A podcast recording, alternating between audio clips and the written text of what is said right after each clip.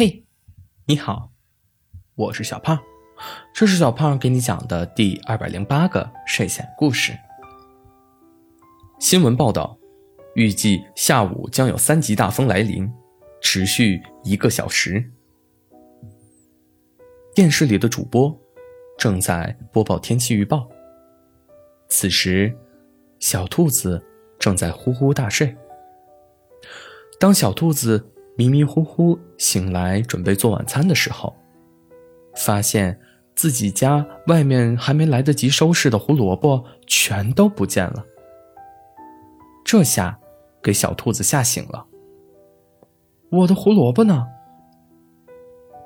小兔子打开门，发现自己的胡萝卜正沿着道路散乱的延伸排列。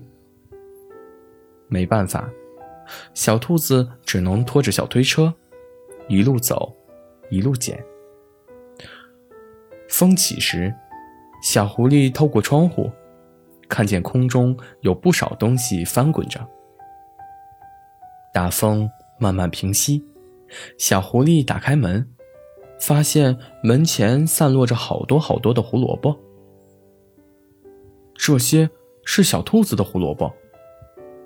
小狐狸心想：“现在小兔子一定很着急吧？”于是，小狐狸也推着个小推车，一路走，一路捡。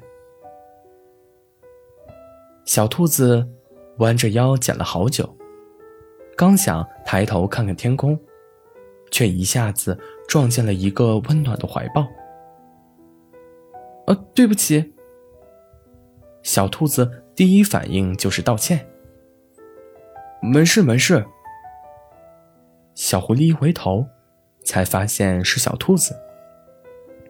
小兔子看清是小狐狸后，注意到了小狐狸旁边的小推车，里面也装满了胡萝卜。这是？小兔子指着小狐狸的小推车问道。哦，我刚刚散步，看见路上有很多的胡萝卜，就想着顺手捡了一下。小狐狸摸摸脑袋，谢谢你。小兔子一个激动，拉住了小狐狸的手。天知道它捡完这些胡萝卜累成什么样了。小狐狸帮小兔子。把胡萝卜送回了家，安顿好胡萝卜，小兔子和小狐狸累的就在草坪上躺下了。好累呀！小兔子气喘吁吁地说：“歇会儿吧，今天晚上有星星哦。”小狐狸用小手给小兔子扇风，躺了许久。